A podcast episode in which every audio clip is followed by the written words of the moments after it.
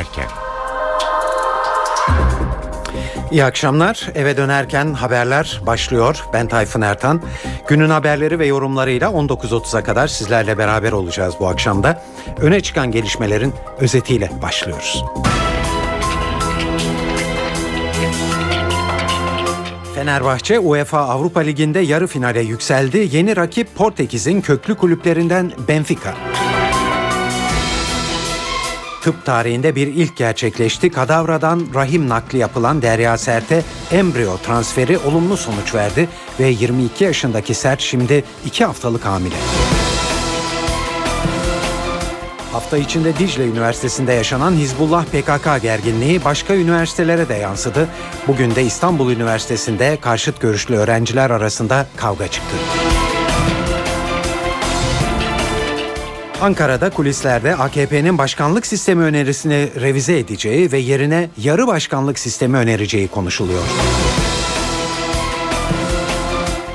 Ve Yunanistan'da işsizlik oranı yaklaşık 2 puanlık artışla %27'yi aştı.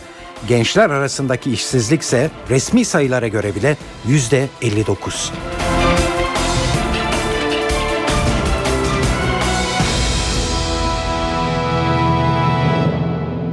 İyi akşamlar. Türk futbolunda heyecan yaratan bir geceyi geride bıraktık ve Fenerbahçe İstanbul'daki 2-0'lık galibiyetin rövanşında Lazio ile Roma'da bir bir berabere kalarak UEFA Avrupa Ligi'nde yarı finale yükseldi. Bugün herkesin gözü kulağı Fenerbahçe'nin yeni rakibinin belli olacağı İsviçre'nin Nyon kentindeydi ve rakip Portekiz'in güçlü kulüplerinden Benfica oldu. Fenerbahçe ilk maçı 25 Nisan'da kendi evinde Kadıköy Şükrü Saraçoğlu Stadyumunda oynayacak. Rövanş ise 2 Mayıs'ta Lizbon'da. Portekiz lig şampiyonluğunu 31 kez ve en çok kazanan bu köklü takım Benfica bu sezon Avrupa'nın da en formda takımlarından biri. Ligde geride kalan 25 haftada 21 galibiyet ve 4 beraberlikle namalup durumda bulunan Kırmızılar Şampiyonlar Ligi'nden geliyor. Orada da grubunda Barcelona ve Celtic'in arkasından 3. sırada yer almıştı. Benfica Avrupa Ligi'nde şu ana kadar Bayer Leverkusen, Bordeaux ve Newcastle United'ı saf dışı bıraktı. Peki bizleri nasıl bir karşılaşma bekliyor? Bu soruyu Rıdvan Dilve'nin yanıtlamasını istedik. Bu zaten klasik olacak ama bütün takımlar artık %50-50 şansları var. Benfica resmi maçlarda sezon iki kez mağlup olmuş. Biz Barcelona'ya iki maç mağlup olmuşlar resmi maçlarda. Hakikaten e, kaybetmeyi pek alışkanlığı olmayan bir takım. Ama ritmini bulmuş. Her gün üzerine koyan bir Fenerbahçe. E, tabii zor geçecek maçlar. Benfica açısından da zor. Ama Fenerbahçe Avrupa standartlarında iyi top oynayan bir takım. Yani dengeli o, o, o formata çok uygun top oynuyor. E, Benfica takımı da hücumcu bir takım. Ayman olsun işte santrforları falan çok iyi santrforları var ancak ilk Newcastle maçlarını izledim ben. Dünkü değil daha önceki ilk, ilk maçta. Oyun içerisinde kırılgan yapıları var istediğim kadarıyla. O yüzden pozisyon verebilen bir takım. Maç kaybetmeselerdi bugüne kadar. Ofansif bir takım. Tempolu bir takım. Fenerbahçe temposunu uydurursa yani Fenerbahçe kendi temposundan Benfica'ya uydurursa avantajlı olur. Evet bir de yorum değerlendirme dinleyelim şimdi Emrah Kayalıoğlu'dan. E, Kayalıoğlu Benfica'nın etkili hücum oyuncularına sahip olduğunu söylüyor. Benfica son dönemde Portekiz'de Porto hegemonyasına son vermek anlamında önemli adımlar atıyor. Aslında daha eski, daha köklü bir kulüptür ama son dönemde biraz gölgede kalmışlardı. Ee, yani şu anda baktığımızda geçtiğimiz sezona göre kadrosu da daha iyi. Ee, yani Atletico Madrid'den aldıkları e, Eduardo Salvio ile e, Twente'den aldıkları Olacao'nla bayağı kuvvetlenmiş bir takım. Braga'dan Lima'yı da kattığınızda e, yani zaten Cardozo'su, Moreno'su forvet hattı her zaman kuvvetli bir takımdı. Yani şu anda e, yarı finale geldikten sonra aman şu olsun diye işlerinden seçme şansınız da çok olduğunu düşünmüyorum ben. Yani genelde bir Basel olsun görüşü hakimdi ama Basel'in de geçen sene Manchester United tarihinde ilk defa Şampiyonlar Ligi grubundan Avrupa Ligi'ne attığını, e, bu sene işte Zenit, Tottenham gibi favori hep favori olan takımları elediğini göz önüne alırsak yani üçünden hangisi gelse zor olurdu. En zoru Chelsea olurdu herhalde. Benfica Chelsea'ye göre biraz daha iyi bir kura diyebiliriz. E, ama yani kolay maçlar olmayacağı da kesin. Evet geleceğe yönelik tahminler böyle Benfica karşısında Fenerbahçe'nin ne yapabileceğiyle ilgili olarak. Bir de dün akşama dönelim isterseniz. Fenerbahçe tarihinde ilk kez bir Avrupa Kupası'nda son dört takım arasına girdi. Fenerbahçe Teknik Direktörü Aykut Kocaman maç sonrasında UEFA'ya yönelik sistemkar bir açıklama da yaptı. Kocaman geçen sene sezon bizi Şampiyonlar Ligi'ne göndermeyenlere yarı finalden selam olsun diye konuştu. Çok mutluyuz her şeyden evvel. Gerçekten çok mutluyuz. Yani bunun üstüne ilave edecek de çok fazla bir şey yok. Ee, gerektiği gibi oynayıp gereken skoru aldığımız için de çok sevinçliyiz. Ee, evet maç isteyenin özellikle her iki takımın da isteğine göre, istediğine göre e, gerçekleşti. Lazio turu almak çok istiyordu. Bence basında çıkan daha önceki haberlerin hepsi biraz farklı bir motivasyon için yapılmıştı gibi gözüküyordu. Turu çok istiyorlardı. 2-0'dan sonra da çevirebileceklerine inanıyorlardı ki maç boyunca da bunun için çok büyük bir gayret, efor sarf ettiler. E, biz de e, ilk maçta aldığımız skorun avantajlı halini koruma e, durumundaydık. Herkes istediğine göre oynadı ve sonuçta e, ilk maçtaki avantajımızla turu geçmeye başardık. Geçen sezon özellikle bizi Şampiyonlar Ligi'ne göndermeyenlere de buradan bir yarı finalden selam olsun demek lazım herhalde.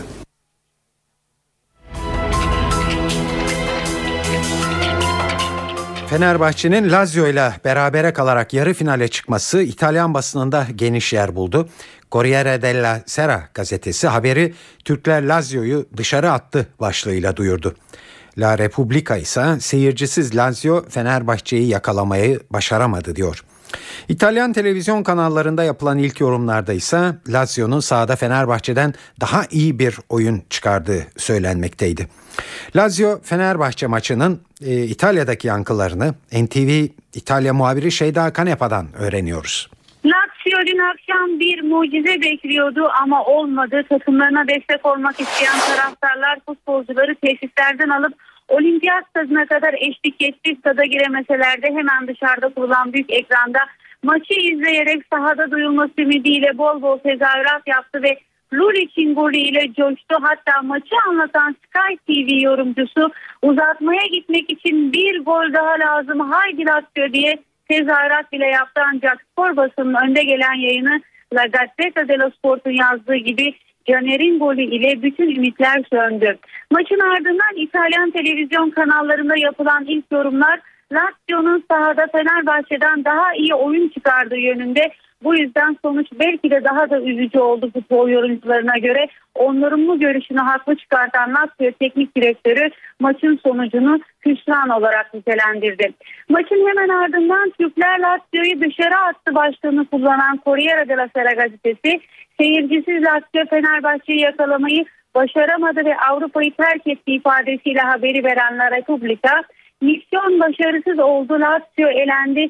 Fenerbahçe yarı finalde başlığını atan Gazzetta dello Sport gibi gazeteler Avrupa kupalarında kalan tek İtalyan takımının elenmesinde yaşanan hayal kırıklığını yansıtırken Gazzetta Lulic kandırdı. Caner mavi beyazların ümitlerini söndürdü sözleriyle maçın sentezini yaptı. Tutto Sport Avrupa'sız diye manşet atarken La Stampa ise aynı şekilde Lazio Avrupa Ligi'ne veda etti. Fenerbahçe yarı finalde diye veriyor. Corriere dello Sport ise yürek yetmedi başlığı ile Lazio'nun maçta üstünlük sağladığı halde amacına ulaşamadığını yazıyor. Evet sadece Fenerbahçe ile sınırlı kalmayalım. UEFA Avrupa Ligi diğer yarı final karşılaşması Basel ile Chelsea arasında oynanacak ve e, Fenerbahçe Benfica maçının galibiyle tabii bu karşılaşmanın galibi final e, maçına çıkacaklar. Şampiyonlar Ligi yarı final maçları da belli oldu. Barcelona Bayern Münih'le, Borussia Dortmund ise Real Madrid'le eşleşti.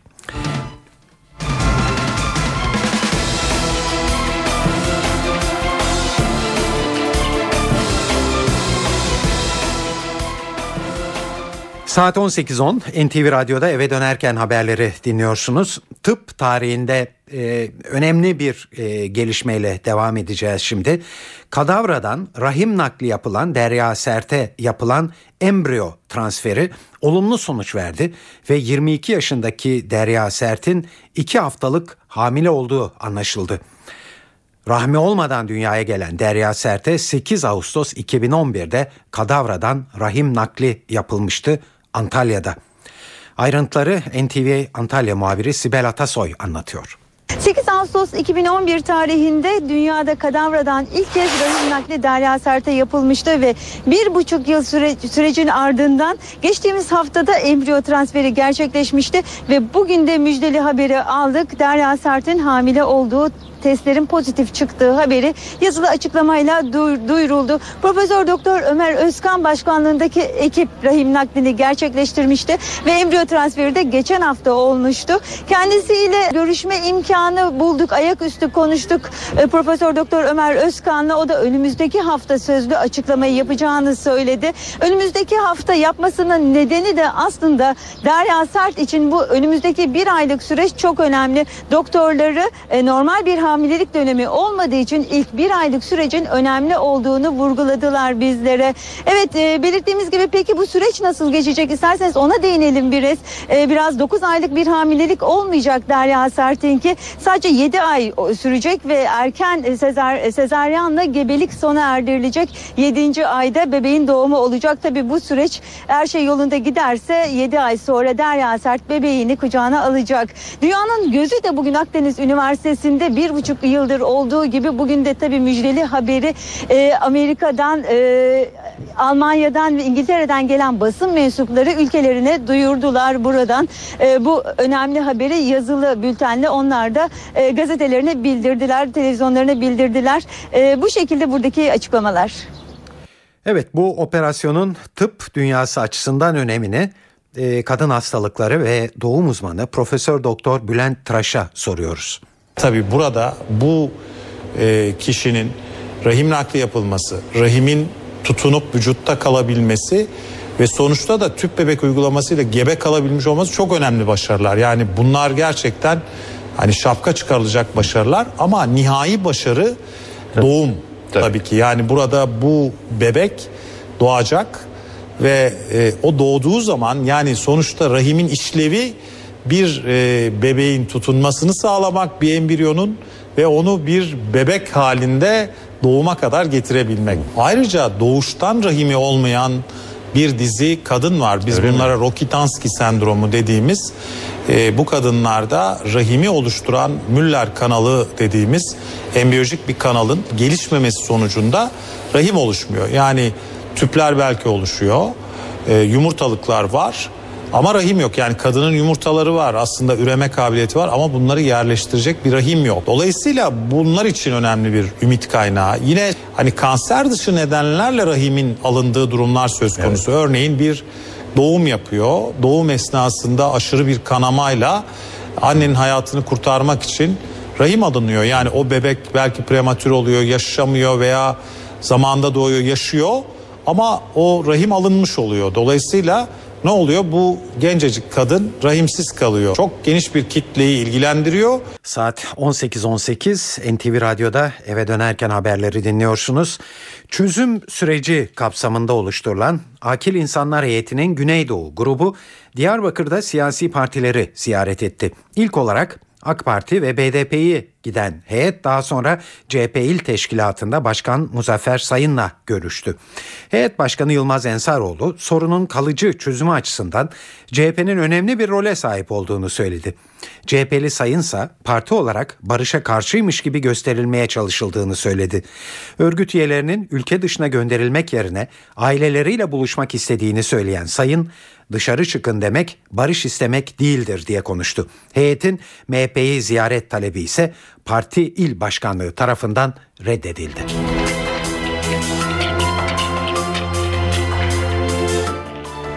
Türkiye hafta başından bu yana Diyarbakır Dicle Üniversitesi'ndeki olayları konuşuyor. PKK sempatizanıyla Hizbullah yandaşı olduğu ileri sürülen iki grup arasındaki kavga nedeniyle üniversite pazartesi gününe kadar tatil edildi. Olaylar 90'lı yıllardan beri aralarında husumet yaşanan PKK ile Hizbullah yeniden karşı karşıya mı geldi sorusunu akıllara getiriyor. Kürt hareketini ve Hizbullah'ı yakından tanıyan gazeteci Faik Bulut'un değerlendirmesi şöyle. Şu ana kadarki 3 günlük çatışma hesabına baktığınızda henüz onların arkasında duran günçler yani diyelim ki bir tarafında BDP bir tarafında PKK bir tarafında da Hizbullah olan ana örgütler gövdeler henüz bunun içine bulaşmış değil.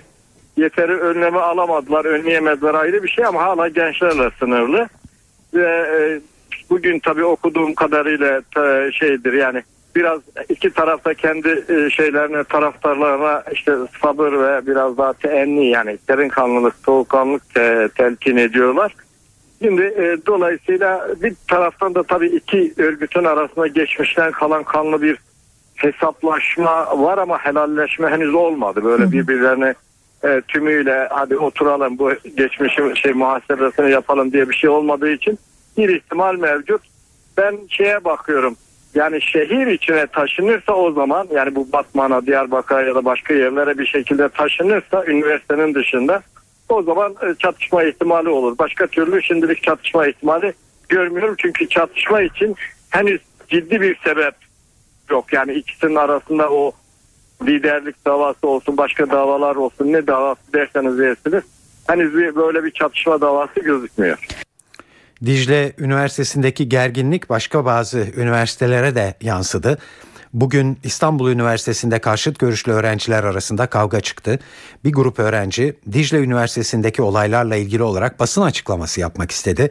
Ancak yüzleri maskeli bir grup açıklama yapmak isteyen öğrencilere müdahalede bulundu. Beyazıt Meydanı'nda taşlar ve şişeler havada uçtu. Polis tarafları dağıtmak için biber gazı kullandı.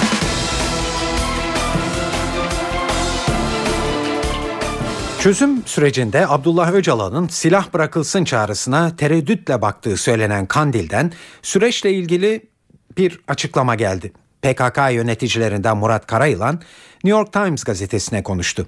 Murat Karayılan silah bırakmayla ilgili bir soruya bu sürecin sonunda konuşulacak bir konudur yanıtını verdi. Sorunları barış ve diyalog yoluyla çözmek istiyoruz diyen Karayılan, Kürtleri eşit vatandaşlar olarak kabul etmezlerse sorun çözülemez diye konuştu. Karayılan, sürecin başarıyla sonuçlanması halinde Türkiye'ye dönerek siyasi bir rol oynamak istediğini de açıkladı.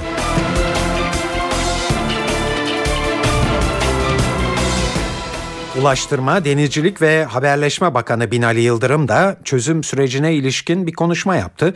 Yıldırım Ankara'da metro hattı inşaatı ile ilgili bir toplantıda terör örgütü sonunda havlu attı, hizaya geldi.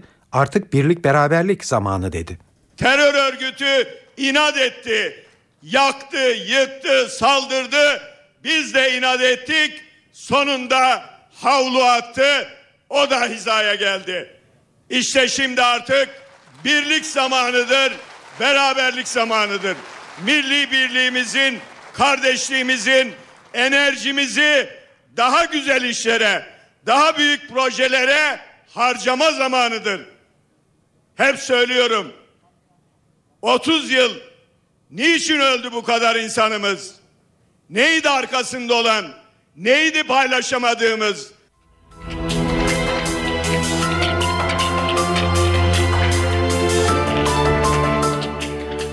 Anayasa Uzlaşma Komisyonu'nda taraflar arasında en çok gürültü koparan başlık hiç şüphesiz AKP'nin başkanlık sistemi önerisi.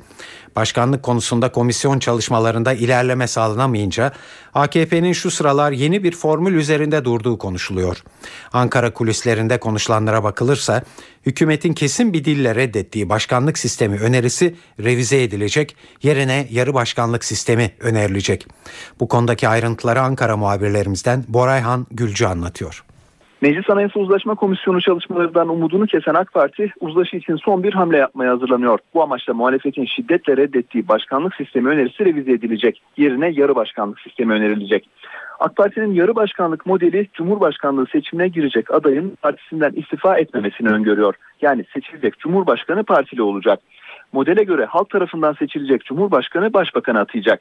Başbakan kabinesini oluşturup meclisten güven oyu alacak. Ancak Cumhurbaşkanı yürütmenin başı olarak Bakanlar Kurulu'na başkanlık edecek. Başbakan da bir anlamda Cumhurbaşkanı'nın yardımcısı pozisyonunda çalışacak. AK Parti yarı başkanlık sistemine geçiş için mevcut anayasada bulunan Cumhurbaşkanı seçilenin varsa partisiyle ilişiği kesilir ve Türkiye Büyük Millet Meclisi üyeliği sona erer hükmünün kaldırılmasının yeterli olacağı görüşünde. Ancak AK Parti öneriyi getirmeden muhalefet yarı başkanlık modeline de karşı çıkıyor. Bora Hengülcü, NTV Radyo Ankara. Dünkü bültenimizde yansıtmıştık. Sosyal medyada başlayan ve siyasi tartışmaya dönüşen Türkiye Cumhuriyeti TC ibaresinin devlet dairelerinden kaldırılması konusunda dün Sağlık Bakanlığı geri adım atmıştı. Sağlık Bakanı Mehmet Müezzinoğlu'ndan TC tartışmalarıyla ilgili olarak bugün yeni bir değerlendirme geldi. Müezzinoğlu, bakanlık yazışmalarının hiçbirinde TC kaldırılmamıştır. Ekim 2012'de yapılan bir hadise bir haftadır gündeme getiriliyorsa bu Türkiye'nin gündemini farklı yere çekme amacı olanlara bir fırsattır. Bu fırsatı kimseye vermeyiz dedi. Bizim Sağlık Bakanlığı'nın bakanlık yazışmalarının hiçbirinde TC kaldırılmamıştır. Yalnız e, 2012 Mart ayında yapılan kurumsal çalışmaların sonucunda önceki bakanımız Recep Akdağ Bey e, 25 Ekim tarihli yanılmıyorsam genelgede logo değişikliğinin altındaki TC kelimesi Sağlık Bakanlığı e, bırakılmış. Ama yan tarafında da Türkiye Cumhuriyeti Sağlık Bakanlığı yazıyor. Ondan sonraki kurumsal yapıda Halk Sağlığı Kurumu, kurumsal yapıda Kamu Hastaneleri Kurumu, kurumsal yapıda İlaç Eczacılık Kurumu'nun başında Türkiye Cumhuriyeti Sağlık Bakanlığı yazıldıktan sonra tekrar Türkiye Cumhuriyeti Halk Sağlığı Kurumu, tekrar Türkiye Cumhuriyeti Kamu Hastaneleri Kurumu yazmaya gerek yok. Başta Türkiye Cumhuriyeti Sağlık Bakanlığı var. Ondan sonra kurumların altında da yazılmasına gerek yok denmiş. Bu da 2012'nin 25 Ekim'inde söylenmiş. Şimdi 25 Ekim'de yapılan bir hadise bir haftadır gündeme getiriliyorsa bu Türkiye'nin gündemini farklı yere çekme amacı olanların e, bir fırsattır. Bu fırsatı da biz hiç kimseye vermeyiz. Artı Türkiye Cumhuriyeti'ni de bunlarla tartışılır hale getirmeyiz. Logomuzun altına da TC'yi koyduk. Dolayısıyla tartışılacak bir konu yok.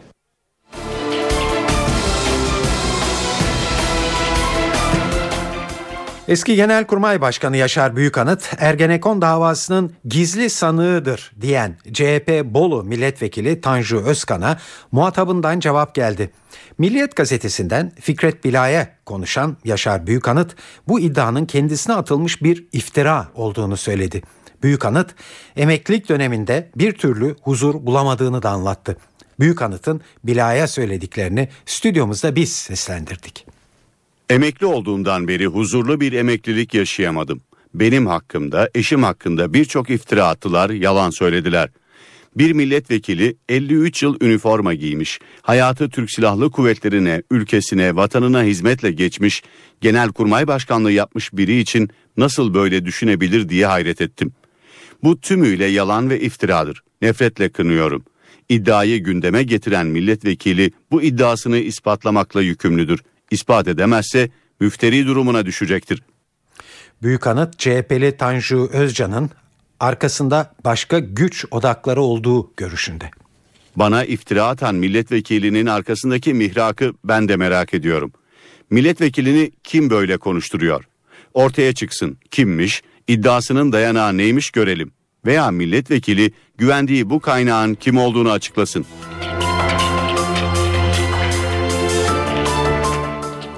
Tüm İstanbulluların özellikle merak ettiği Kanal İstanbul projesiyle ilgili olarak bugün hükümetten bir açıklama geldi. Başbakan Yardımcısı Ali Babacan, Kanal İstanbul projesi için yeni yollar ve köprüler yapılmasını öngören Yüksek Planlama Kurulu kararının bu hafta içinde tamamlandığını da söyledi. Kanal İstanbul'la alakalı biliyorsunuz o kanal yapıldığında bazı yolların biraz yerini değiştirmek gerekecek, köprüler gerekecek. İşte onunla alakalı Yüksek Planlama Kurulu e, kararımızı e, bu hafta içerisinde e, tamamladık. Çünkü öncelikle o yol çalışmaları başlaması gerekiyor. Köprü çalışmaları başlaması gerekiyor. Ki arkasından da Kanal İstanbul'u gerçekleştirebilelim. Tabii bu gerçekten ilk etapta bakanların ya bu acaba olur mu olmaz mı? Hani çok mu çılgın? Acaba gerçekleştirebilir mi? diye yani kiminle konuşsak böyle bir miktar böyle bir şüphe yüzdesi hep seziyoruz. Ama bazıları da diyor ki ya Sayın Başbakanımız bunu açıkladı. Olmayacak olsa zaten böyle bir şey açıklanmazdı diyor. Ve biz bunun gerçekçi bir proje olduğuna inanıyoruz. Ve Türkiye için hatta dünya için e, çok konuşulacak bir proje olduğuna da inanıyoruz. Kanal İstanbul projesi İstanbul'un Avrupa yakasına Karadeniz ve Marmara Denizi'ni birbirine bağlayacak yaklaşık 45-50 kilometre uzunluğunda bir kanal yapılmasını içeriyor. Buna ikinci Boğaz'da denmişti. İlk konuşulduğu zamanlar hatırlayacaksınız. Projeye göre kanalın Marmara girişi Silivri olacak.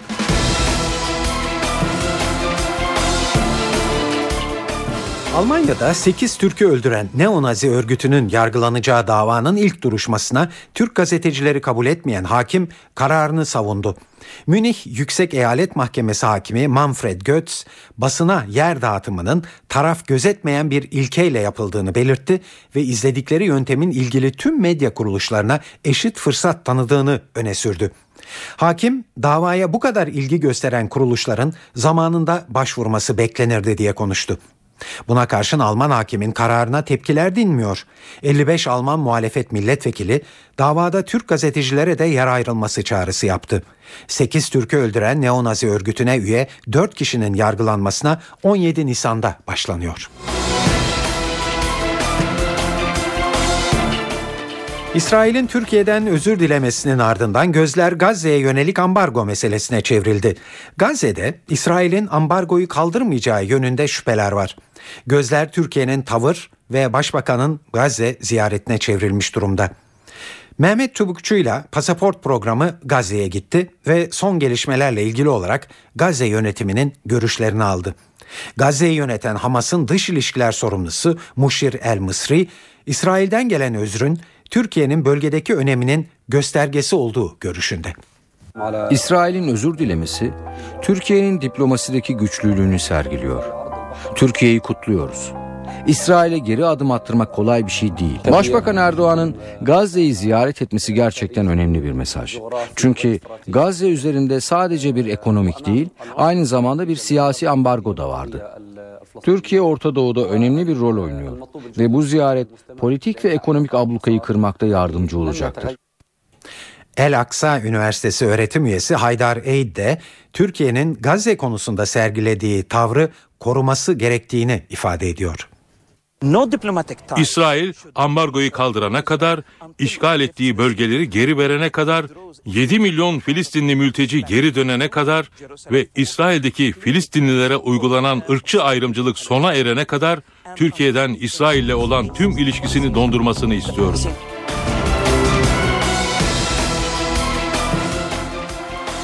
Eve dönerken haberleri dinliyorsunuz NTV Radyo'da ve e, sırada hava durumu var. Acaba hafta sonunu nasıl geçireceğiz? Bu sorunun yanıtını NTV Meteoroloji Editörü Gökhan Abur veriyor. İyi akşamlar. Batıda yağışlar etkisini kaybederken sıcaklıklar yükselmeye başladı. Yarın yurt genelinde daha da yükselmesini bekliyoruz. Pazar günü akşam saatlerinde kuvvetlenecek Poyraz'la birlikte Trakya'dan başlayarak sıcaklıklar yeniden azalacak. Serin ve yağışlı havanın haftanın günleri batı ve iç kesimlerde etkisi altına almasını bekliyoruz. Yarın yurt genelinde sıcaklıklar yükselirken batı ve iç kesimlerde yağış yok. Gün içinde Şırnak, Hakkari, Van, Ağrı, Kars arasında hafif yağışlar görülebilir.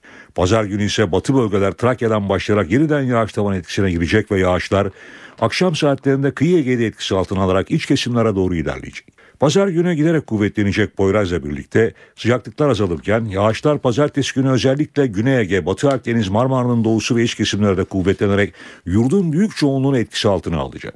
Evet İstanbul'da hava yarın açık. Sıcaklık 20 dereceye geçecek ama pazar günü hava kapalı ve rüzgarlı olacak. Sıcaklıklar da akşam saatlerinde azalmaya başlayacak.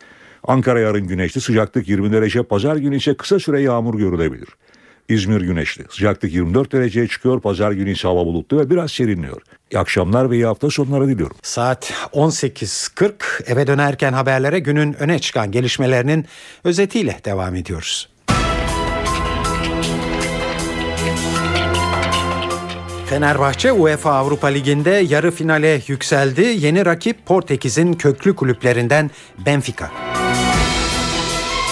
Tıp tarihinde bir ilk gerçekleşti. Kadavradan rahim nakli yapılan Derya Sert'e embriyo transferi olumlu sonuç verdi ve 22 yaşındaki Sert 2 haftalık hamile.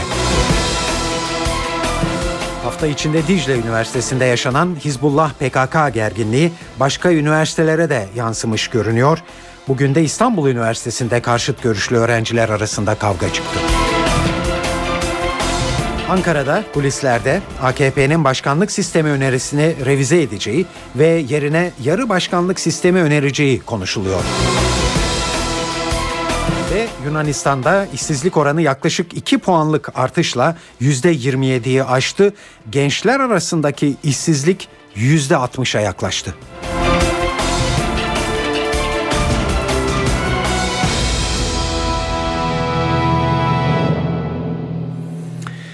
Evet şimdi dış dünyada en çok konuşulan haberlerle e, devam edeceğiz e, gündeme ve e, ilk haberimiz yine e, Güney Kıbrıs'taki krizle, ekonomik krizle ilgili Euro bölgesi Maliye Bakanları Güney Kıbrıs'a verilecek kurtarma paketini sonuçlandırmak için İrlanda'nın başkenti Dublin'de bir araya geldiler.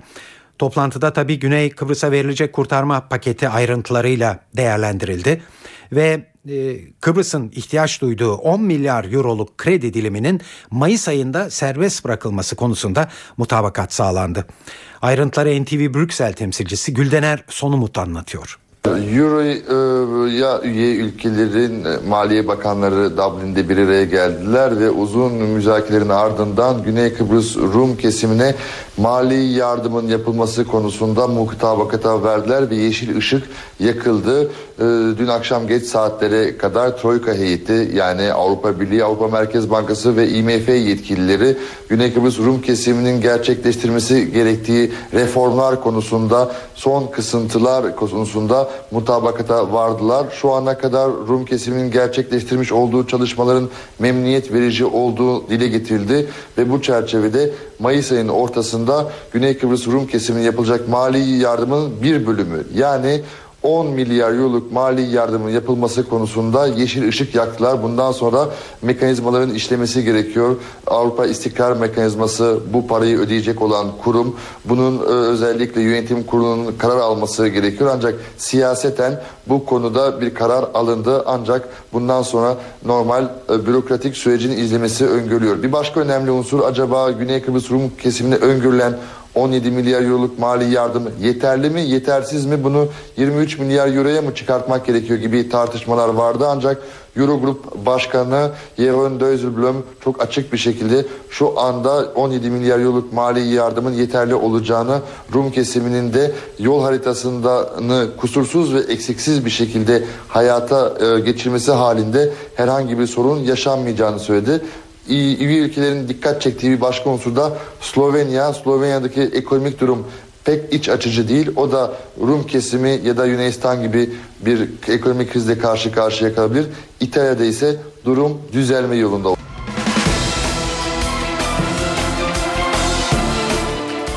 Venezuela Hugo Chavez'in ölümü ardından yeni liderini arıyor. Pazar günü başkanlık seçimleri var. Liderlik yarışı ise Chavez'in ölmeden önce varis gösterdiği başkan yardımcısı Nicolas Maduro ile muhalif lider Enrique Capriles arasında geçiyor.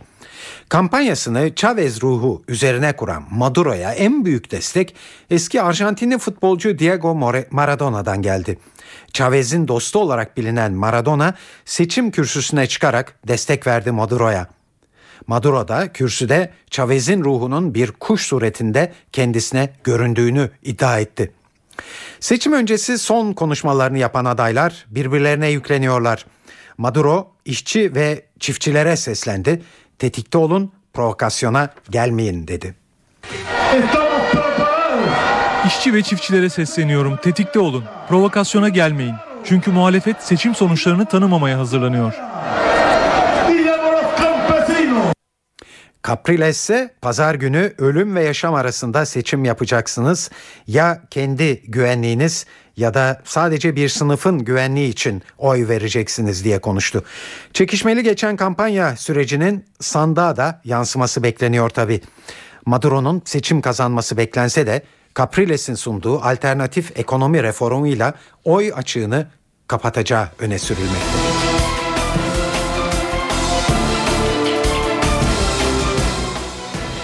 Küba lideri Fidel Castro aylar sonra ilk kez kameraların karşısına çıktı.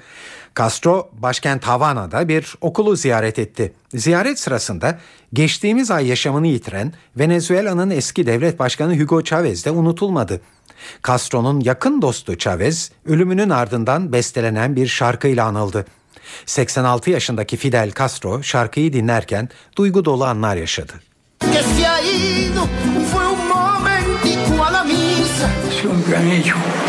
Çok güzel bir şarkı, çok güzel yazılmış. Harika müzisyenler tarafından icra edilmiş. Çok teşekkür ediyorum.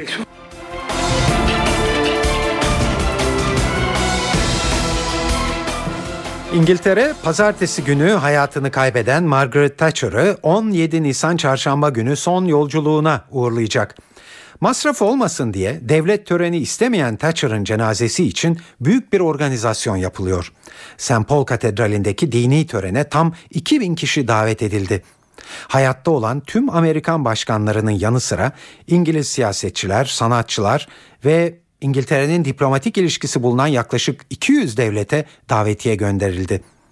Ayrıntıları BBC Türkçe servisi editörü Hüseyin Alkan'dan öğreniyoruz. Hükümet Thatcher için devlet töreni düzenlenmesini istiyordu ama Thatcher vasiyetinde bunu istemedi. Buna rağmen adı öyle olmasa da Londra'da St. Paul Katedrali'nde devlet töreninden farklı olmayacak bir tören düzenlenecek. Çok büyük bir tören düzenlenecek. Ana Kraliçe ve Lady Diana'nın e, cenazesi de buradan kaldırılmıştı. 700'den fazla e, asker hazır bulunacak. E, Thatcher'ın cenazesi e, top arabasıyla getirilecek katedrale. Buradan e, yakılacak buradan sonra törenden sonra ve külleri eşinin küllerinin yanına konulacak. Törene kraliçe de katılacak. Kraliçe en son 1965'te Winston Churchill'in cenaze törenine katılmıştı. Ondan sonra e, 6 başbakan öldü İngiltere'de ve kraliçe hiçbirinin cenazesine gitmedi. 2000'den fazla e, kişi davet edildi. Bunlar arasında İngiltere'de yaşayan tüm eski başbakanları, Amerika'da tüm başkanlar, eski başkanlar ve Obama'da var. Obama'nın eşi Michelle Obama'nın e, katılması bekleniyor cenaze törenine. 200'den fazla devletten temsilci göndermesi istendi. Bunlar arasında İngiltere 1982'de Arjantin'de Falkland Savaşı'na girmişti. Arjantin Cumhurbaşkanı Kirchner'e davetiye gönderilmedi. Ve son bir not aktaralım. Törenler nedeniyle olağanüstü güvenlik önlemleri yapılacak. Zira Thatcher'ın ölümünü bazı gruplar e, şampanyalarla kutluyorlar. Bu grupların cenaze törenini sabote etmesi olasılığı var. Ayrıca e, Thatcher öldü, ölümü nedeniyle Facebook'ta bir kampanya başlatılmıştı. E, Cadı Öldü şarkısı şimdi İngiltere listelerinde hızla tırmanıyor. Dördüncülüğe çıktı ve e, iTunes üzerinden en fazla indirilen şarkı oldu. Şimdi BBC'nin bu şarkıyı pazar günü yayınlayıp yayınlamayacağı merak ediliyor. E, bunun e, BBC'nin yeni genel müdürü için önemli bir e, sınav olacağı tahmin ediliyor. Amerika Birleşik Devletleri Dışişleri Bakanı John Kerry, nükleer silahlara sahip bir Kuzey Kore'yi kabul etmeyeceklerini söyledi. Kerry, Asya turunun ilk durağı olan Seul'de Güney Koreli yetkililerle bir araya geldi. Görüşmelerin ardından basın mensuplarının karşısına geçen Amerikan Dışişleri Bakanı, gerekmesi halinde Güney Kore'yi savunacaklarını söyledi. Kerry, Kuzey Kore'nin nükleer bir güç olarak kabul edilmeyeceği konusunda hemfikiriz dedi. John Kerry, Kore Yarımadası'nın nükleer silahtan arındırılması gerektiğini belirtti. Kerry, Seul'den sonra Çin ve Japonya'ya da gidecek. Amerikalı bakan Çin'den yakın müttefiki Kuzey Kore üzerindeki etkisini kullanmasını ve baskısını arttırmasını isteyecek. Yunanistan'da işsizlik rakamları yeni bir rekor kırdı. İşsizlik oranı yaklaşık 2 puanlık bir artışla %27'yi aştı. Gençler arasındaki işsizlik ise daha yüksek. Resmi rakam %59 ama bu bile resmi sayı çünkü Yunanlılara göre gerçek tablo çok daha vahim. Bence işsizlik oranı %45 civarında. İşsizlerin çoğu kayıt altında değil. Trajik bir durum yaşıyoruz. Gelecek belirsizliklerle dolu. Birçok iş yeri kapandı. Gençler işsiz kaldığı için umutsuzluk içinde yaşıyor. Saat 18.50 sırada e, kültür sanat faaliyetlerinden derlediğimiz haberler var.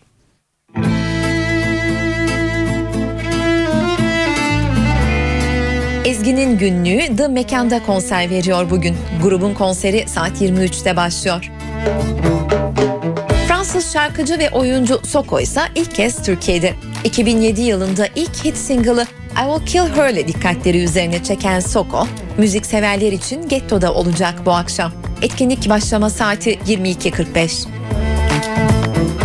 Jolly Joker İstanbul ise Levent Yüksel'i ağırlıyor. Sevilen şarkılarıyla Levent Yüksel saat 22'de başlıyor performansına. Prag Filarmoni İş Sanat Kültür Merkezi'ne konuk oluyor. Piyanist Della Sterle'nin yorumladığı eserlerin dinlenebileceği konser saat 20'de başlıyor. Beyoğlu Hayal Kahvesi'nde ise Suzan Kardeş dinlenebilir. Balkan şarkılarının gerçek yorumlayıcısı olarak bilinen Kardeş, yeni kurduğu grubu Suzan Kardeş Bekriya Band ile hayranlarına Balkan eğlencesi yaşatacak. Etkinlik başlama saati 22.30. Bulutsuzluk özlemi ise Shaft Club'da hayranlarıyla buluşuyor. Nejat Yavaşoğulları, Sina Koloğlu, Sunay Özgür, Deniz Demiröz ve Gencay Kıymaz'dan oluşan grup saat 22'de sevilen şarkılarıyla sahnede olacak. Elektronik müziğin son dönemde adını sıkça duyuran temsilcilerinden Guy Gerber, Babilon'da olacak. Canlı enstrümanlarla kaydettiği tekno parçalarla ön plana çıkan sanatçı saat 22'de başlıyor performansına. Tiyatro önerilerimiz de olacak İstanbul'dan. Hamlet Cevahir Tiyatrosu'nda sahneye konuyor bugün. Arda Aydın, Hakkı Ergök, Lale Başar, İsmail İncekara gibi isimlerin rol aldığı oyuna Okan Bayülgen de sesiyle eşlik ediyor. Hamlet saat 20'de açıyor perdelerini. Gece o kadar kirliydi ki ikisi de kayboldu. Hayal perdesinde sahneleniyor. Plinio Marcus'un oyununu sahneye Erkan Bektaş koyuyor. Fatih Al ve Erkan Bektaş'ın rol aldığı oyun saat 20'de başlıyor. Ankara'dan da bir önerimiz olacak. Lara Fabian Kongrezyum Ankara'da konser veriyor müzikseverler için. Büyülü sesiyle Türkiye'de tek bir konser verecek olan sanatçı saat 20.30'da sahnede. Ve bu akşam evdeyseniz CNBC'de bugün Man About Town adlı film var. Tanınmış bir Hollywood menajerinin hayatı, karısının onu aldattığını ve birilerinin onu koltuğundan etmek istediğini öğrenince tepe taklak olur. Filmde Ben Affleck ve Rebecca Romijn başrollerde. Filmin başlama saati ise 22. Öncesinde de saat 19'da Revolution, 20'de The Carrie Diaries, 21'de de Merlin ekranda olacak. E2'de ise saat 23'te South Park izlenebilir. Star TV'de de 20.30'dan itibaren Türkiye Müzik Ödülleri canlı olarak yayınlanacak.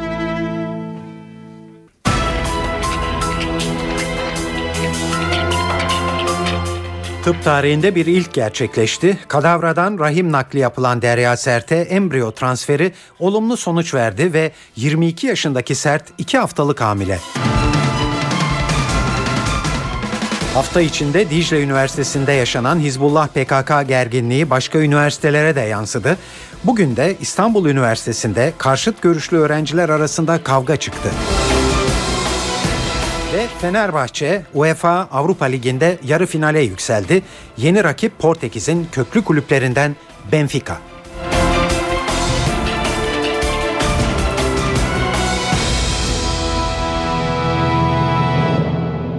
Şimdi ayrıntılar. Evet tıp tarihinde önemli bir ilk gerçekleşti. Kadavradan rahim nakli yapılan Derya Sert'e embriyo transferi olumlu sonuç verdi ve 22 yaşındaki Derya Sert şimdi 2 haftalık hamile. Rahmi olmadan dünyaya gelen Derya Sert'e Ağustos ayında kadavradan bir rahim nakli yapılmıştı geçen yıl. NTV Antalya muhabiri Sibel Atasoy'u dinliyoruz. 8 Ağustos 2011 tarihinde dünyada kadavradan ilk kez rahim nakli Derya Sert'e yapılmıştı ve bir buçuk yıl süre, sürecin ardından geçtiğimiz haftada embriyo transferi gerçekleşmişti ve bugün de müjdeli haberi aldık. Derya Sert'in hamile olduğu testlerin pozitif çıktığı haberi yazılı açıklamayla duy- duyuruldu. Profesör Doktor Ömer Özkan başkanlığındaki ekip rahim naklini gerçekleştirmişti ve embriyo transferi de geçen hafta olmuştu. Kendisiyle görüşme imkanı bulduk, ayaküstü konuştuk. E, Profesör Doktor Ömer Özkan'la o da önümüzdeki hafta sözlü açıklamayı yapacağını söyledi. Önümüzdeki hafta yapmasının nedeni de aslında Derya Sert için bu önümüzdeki bir aylık süreç çok önemli. Doktorları e, normal bir hamilelik dönemi olmadığı için ilk bir aylık sürecin önemli olduğunu vurguladılar bizlere. Evet e, belirttiğimiz gibi peki bu süreç nasıl geçecek isterseniz ona değinelim biraz. E, biraz 9 aylık bir hamilelik olmayacak Derya Sert'inki. Sadece 7 ay sürecek ve erken sezar, e, sezaryenle gebelik sona erdirilecek. 7. ayda bebeğin doğumu olacak. Tabi bu süreç her şey yolunda giderse 7 ay sonra Derya Sert bebeğini kucağına alacak. Dünyanın gözü de bugün Akdeniz Üniversitesi'nde bir buçuk yıldır olduğu gibi bugün de tabii müjdeli haberi e, Amerika'dan e, Almanya'dan ve İngiltere'den gelen basın mensupları ülkelerine duyurdular buradan. E, bu önemli haberi yazılı bültenle onlar da e, gazetelerine bildirdiler, televizyonlarına bildirdiler. E, bu şekilde buradaki açıklamalar. Peki bu operasyonun tıp dünyası açısından manası ne? Bu soruyu da kadın hastalıkları ve doğum uzmanı Profesör Doktor Bülent Tıraş'a sorduk. Tabii burada bu e, kişinin rahim nakli yapılması, rahimin tutunup vücutta kalabilmesi ve sonuçta da tüp bebek uygulamasıyla gebe kalabilmiş olması çok önemli başarılar. Yani bunlar gerçekten hani şapka çıkarılacak başarılar ama nihai başarı doğum tabii. ki. Yani burada bu bebek doğacak ve e, o doğduğu zaman yani sonuçta rahimin işlevi bir e, bebeğin tutunmasını sağlamak bir embriyonun ve onu bir bebek halinde doğuma kadar getirebilmek. Ayrıca doğuştan rahimi olmayan bir dizi kadın var. Biz bunlara Rokitansky sendromu dediğimiz e, bu kadınlarda rahimi oluşturan Müller kanalı dediğimiz embiyolojik bir kanalın gelişmemesi sonucunda rahim oluşmuyor. Yani tüpler belki oluşuyor, e, yumurtalıklar var ama rahim yok. Yani kadının yumurtaları var aslında üreme kabiliyeti var ama bunları yerleştirecek bir rahim yok. Dolayısıyla bunlar için önemli bir ümit kaynağı. Yine hani kanser dışı nedenlerle rahimin alındığı durumlar söz konusu. Örneğin bir doğum yapıyor. Doğum esnasında aşırı bir kanamayla annenin hayatını kurtarmak için rahim alınıyor. Yani o bebek belki prematür oluyor, yaşamıyor veya zamanda doğuyor, yaşıyor ama o rahim alınmış oluyor. Dolayısıyla ne oluyor? Bu gencecik kadın rahimsiz kalıyor. Çok geniş bir kitleyi ilgilendiriyor ve son derece önemli.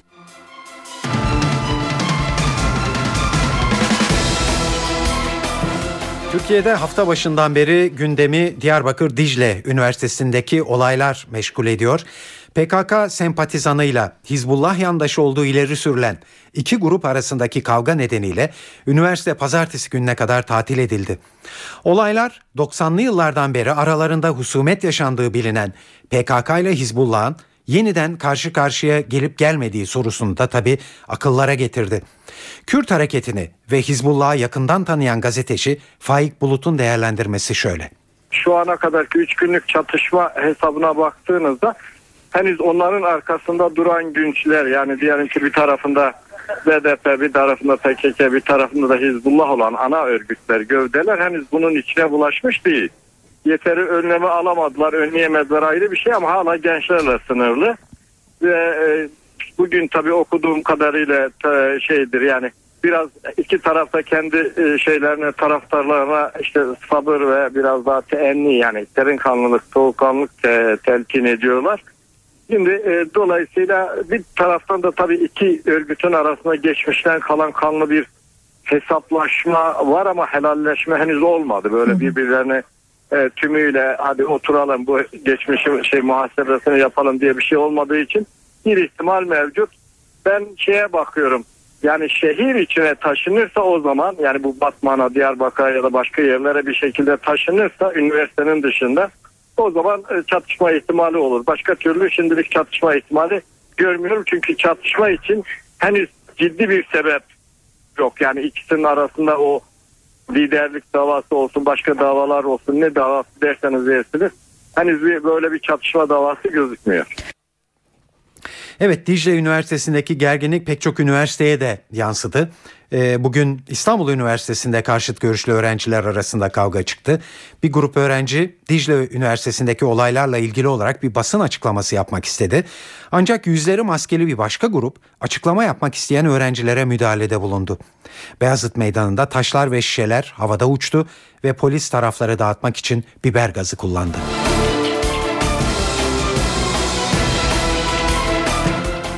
Anayasa Uzlaşma Komisyonu'nda taraflar arasında en çok gürültü koparan başlık hiç şüphesiz AKP'nin başkanlık sistemi önerisi.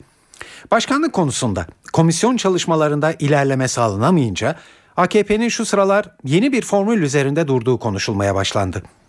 Ankara kulislerinde söylenenlere bakılırsa muhalefetin kesin bir dille reddettiği başkanlık sistemi önerisi revize edilecek ve yerine yarı başkanlık sistemi önerilecek. Ayrıntıları Ankara muhabirlerimizden Borayhan Gülcü anlatıyor. Meclis Anayasa Uzlaşma Komisyonu çalışmalarından umudunu kesen AK Parti uzlaşı için son bir hamle yapmaya hazırlanıyor. Bu amaçla muhalefetin şiddetle reddettiği başkanlık sistemi önerisi revize edilecek. Yerine yarı başkanlık sistemi önerilecek. AK Parti'nin yarı başkanlık modeli Cumhurbaşkanlığı seçimine girecek adayın partisinden istifa etmemesini öngörüyor. Yani seçilecek Cumhurbaşkanı partili olacak. Modele göre halk tarafından seçilecek Cumhurbaşkanı başbakanı atayacak. Başbakan kabinesini oluşturup meclisten güven oyu alacak. Ancak Cumhurbaşkanı yürütmenin başı olarak Bakanlar Kurulu'na başkanlık edecek. Başbakan da bir anlamda Cumhurbaşkanı'nın yardımcısı pozisyonunda çalışacak. AK Parti yarı başkanlık sistemine geçiş için mevcut anayasada bulunan Cumhurbaşkanı seçilenin varsa partisiyle ilişiği kesilir ve Türkiye Büyük Millet Meclisi üyeliği sona erer hükmünün kaldırılmasının yeterli olacağı görüşünde. Ancak AK Parti öneriyi getirmeden muhalefet yarı başkanlık modeline de karşı çıkıyor. Borayhan Gülcü, NTV Radyo Ankara. Dünkü bültenimizde size yansıtmıştık ayrıntılarıyla sosyal medyada başlayan ve siyasi siyasi tartışmaya dönüşen Türkiye Cumhuriyeti TC ibaresinin devlet dairelerinden kaldırılması konusunda dün Sağlık Bakanlığı geri adım atmıştı. Sağlık Bakanı Mehmet Müezzinoğlu'ndan TC tartışmalarıyla ilgili olarak bugün bir yeni değerlendirme geldi. Müezzinoğlu, bakanlık yazışmalarının hiçbirinde TC kaldırılmamıştır. 2000-2012'de yapılan bir hadise bir haftadır gündeme getiriliyorsa bu Türkiye'nin gündemini farklı yere çekme amacı olanlara bir fırsat verilmesidir. Bu fırsatı kimseye vermeyiz dedi. Bizim Sağlık Bakanlığı'nın bakanlık yazışmalarının hiçbirinde TC kaldırılmamış. Yalnız e, 2012 Mart ayında yapılan kurumsal çalışmaların sonucunda önceki bakanımız Recep Akdağ Bey e, 25 Ekim tarihli yanılmıyorsam genelgede logo değişikliğinin altındaki TC kelimesi Sağlık Bakanlığı e, bırakılmış. Ama yan tarafında da Türkiye Cumhuriyeti Sağlık Bakanlığı yazıyor. Ondan sonraki kurumsal yapıda Halk Sağlığı Kurumu, kurumsal yapıda Kamu Hastaneleri Kurumu, kurumsal yapıda İlaç Eczacılık Kurumu'nun başında Türkiye Cumhuriyeti Sağlık Bakanlığı yazıldıktan sonra tekrar Türkiye Cumhuriyeti Halk Sağlığı Kurumu, tekrar Türkiye Cumhuriyeti Kamu Hastaneleri Kurumu yazmaya gerek yok. Başta Türkiye Cumhuriyeti Sağlık Bakanlığı var. Ondan sonra kurumların altında da yazılmasına gerek yok denmiş. Bu da 2012'nin 25 Ekim'inde söylenmiş. Şimdi 25 Ekim'de yapılan bir hadise bir haftadır gündeme getiriliyorsa bu Türkiye'nin gündemini farklı yere çekme amacı olanların e, bir fırsattır. Bu fırsatı da biz hiç kimseye vermeyiz. Artı Türkiye Cumhuriyeti'ni de bunlarla tartışılır hale getirmeyiz. Logomuzun altına da TC'yi koyduk. Dolayısıyla tartışılacak bir konu yok. Saat 19.16 futbol var gündemde şimdi. Türk futbolunda heyecan yaratan bir geceyi geride bıraktık dün gece. Fenerbahçe İstanbul'daki 2-0'lık galibiyetin rövanşında Lazio ile Roma'da 1-1 berabere kaldı ve UEFA Avrupa Ligi'nde yarı finale yükseldi. Bugün herkesin gözü kulağı Fenerbahçe'nin rakibinin belli olacağı İsviçre'nin Nyon kentindeydi tabi ve rakip Portekiz'in köklü kulüplerinden Benfica oldu. Fenerbahçe ilk maçı 25 Nisan'da kendi evinde Kadıköy'de oynayacak. Rövanş ise 2 Mayıs'ta Lizbon'da. Portekiz lig şampiyonluğunu 31 kez ve en çok kazanan takım olan Benfica bu sezon Avrupa'nın da en formda takımlarından biri. Ligde geride kalan 25 haftada 21 galibiyet ve 4 beraberlikle namalup lider durumda olan Kırmızılılar Şampiyonlar Ligi'nden geliyor. Benfica'nın son 46 maçta sadece 2 kere yenilmiş olduğu da öne çıkan istatistiklerde.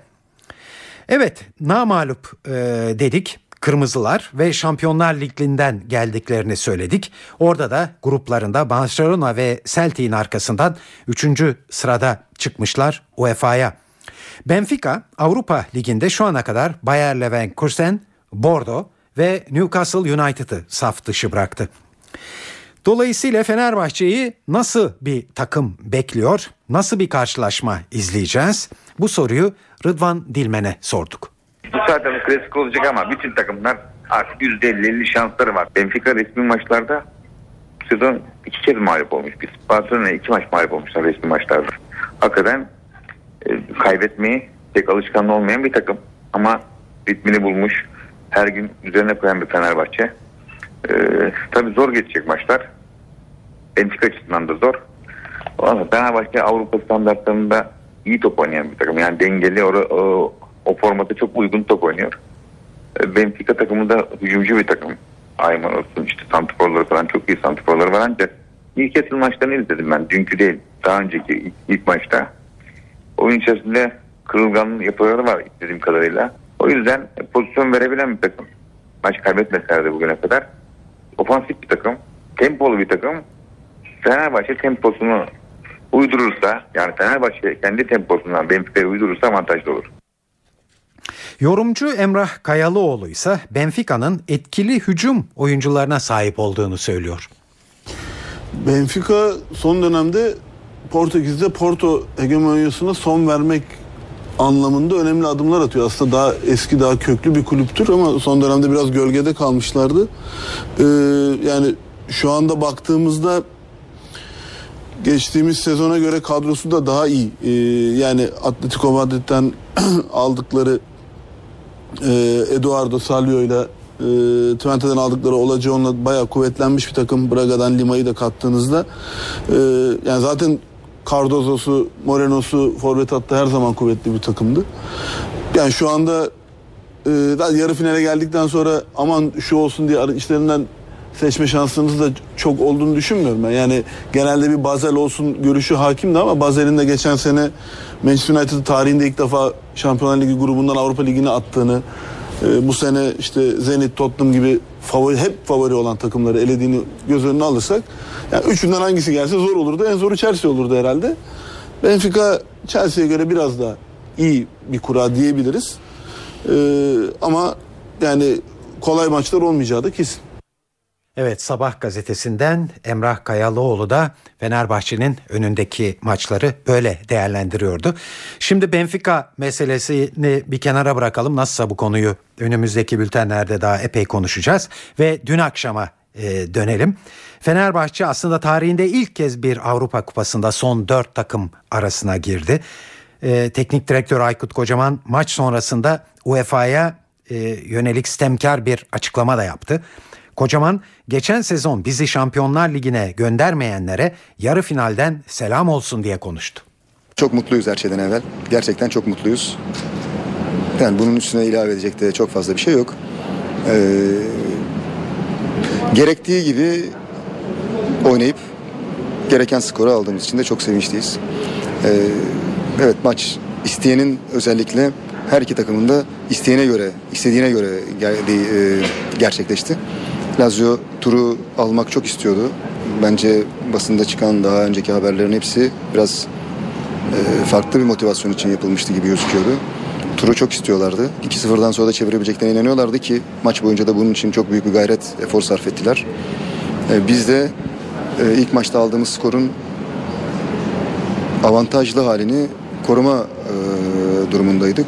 Herkes istediğine göre oynadı ve sonuçta e, ilk maçtaki avantajımızla turu geçmeye başardık. Geçen sezon Özellikle bizi Şampiyonlar Ligi'ne göndermeyenlere de buradan bir yarı finalden selam olsun demek lazım herhalde. Evet sadece Fenerbahçe ile sınırlı kalmayalım. UEFA Avrupa Ligi diğer yarı final karşılaşması Basel'le Chelsea arasında oynanacak. Şampiyonlar Ligi yarı final maçları da belli oldu. Barcelona Bayern Münih'le Borussia Dortmund da Real Madrid'le eşleşti.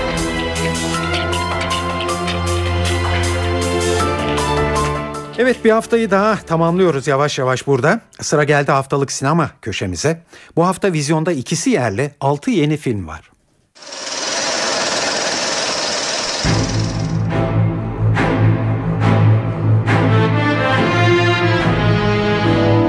Şunu iyi biliniz ki bütün arkadaşlarım beni yalnız bıraksa da ben bu meclis asla terk etmeyeceğim. İsmet Bey bir diplomat değil ki Lord Curzon karşısında başarılı olsun. İkisi yerli 6 yeni film var bu hafta vizyonda. Atatürk'ün fedaisi Topal Osman Cumhuriyete giden yol Türk siyasi tarihine farklı açıdan yaklaşan dram türünde bir film. Atilla Akarsu'nun yönetmenliğini ve senaristliğini üstlendiği filmde gönüllü olarak katıldığı Balkan Savaşı'nda bacağından yaralanan Topal Osman'ın 1. Dünya Savaşı'nda ve İzmir'in Yunanlar tarafından işgal edilmesinin ardından verdiği mücadele anlatılıyor. Bülent Polat, Orhan Kılıç, Ali Yaylı, Özcan Varaylı ve İbrahim Yazıcı filmin oyuncu kadrosunda. Bu adam bizi rahat bırakmayacak.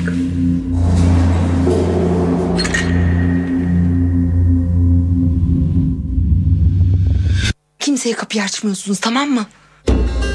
Haftanın diğer yerli yapımı Zerre'de dram sever izleyicilerin ilgisini çekecek bir film. Erdem Tepegöz'ün yazıp yönettiği filmde Jale Arıkan, Suat Oktay Şen Ocak gibi isimler rol alıyor. Filmde Zeynep isimli kadının küçük kızı ve annesiyle büyük şehirde kendi ayakları üzerinde kalmak için verdiği mücadele konu ediliyor.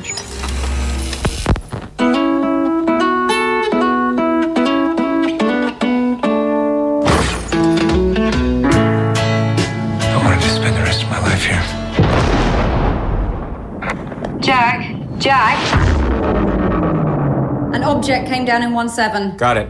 On my way. 60 years ago. Amerikan yapımı bilim kurgu türündeki Oblivion filminin yönetmen koltuğunda Tron filmiyle tanınan Joseph Kosinski oturuyor. Kosinski'nin aynı isimli çizgi romanından uyarlanan filmde askeri yönetimin eseri bir grubun keşif için bir zamanlar insanların yaşadığı dünya gezegenine gönderdiği Jack isimli askerin karşılaştığı olaylar anlatılıyor. Filmde Tom Cruise'a Olga Kurilenko ve Morgan Freeman eşlik ediyor. Kendra? What? There's someone out there. Front door open. Someone's Front in the door house. Open. Okay. Front door Okay. open. They broke in. Just stay Shower calm. I door want you to stay open. calm. Underwear drawer. Shut the hell up. No need for that, bitch. Korkunç bir film 5, orijinal adıyla Scary Movie 5, Malcolm D. Lee imzasını taşıyor. Mutlu bir evlilikleri olan Dan ve Jodie'nin vahşi bir yaşam süren çocuklarının eve gelmesiyle değişimi anlatan filmde Ashley Tisdale, Lindsay Lohan, Charlie Sheen, Tyler Posey, Cherry Crews rol alıyor. Tonight we'll hear the story of Crispy Bear. a long time ago, this little bear was alive because she listened to her father, so she was happy. Crowdlar, The Crowds'a çocuk izleyicileri salonlara çekmeyi planlayan 3 boyutlu bir animasyon. Amerikan yapımı filmdeki karakterleri Nicolas Cage, Ryan Reynolds, Emma Stone gibi isimler seslendiriyor. Film kendilerini her türlü tehlikeden korudukları mağaraların yok edilmesi üzerine uzun bir yolculuğa çıkan Crowd'ların fantastik varlıkların yaşadığı bir dünyayı keşfetmesiyle yaşananlar üzerine kurulu. Who is that, Jack? I'm looking for the office of Ward Jansen of the Miami Times. I work for the Times. This here is Miss Charlotte Bless. Oh, not for long. Hillary and I are engaged to be married. Paperboy, Türkçe vizyon adıyla gazeteci çocuksa, senaryosunu Pedro Almodovar'ın yazdığı gerilim türünde bir film. Bir muhabirin idam sırasını bekleyen bir mahkumun adını temize çıkarma arayışlarını anlatan filmin oyuncu kadrosunda Nicole Kidman, Zac Efron, John Cusack ve Matthew McConaughey gibi isimler dikkat çekiyor.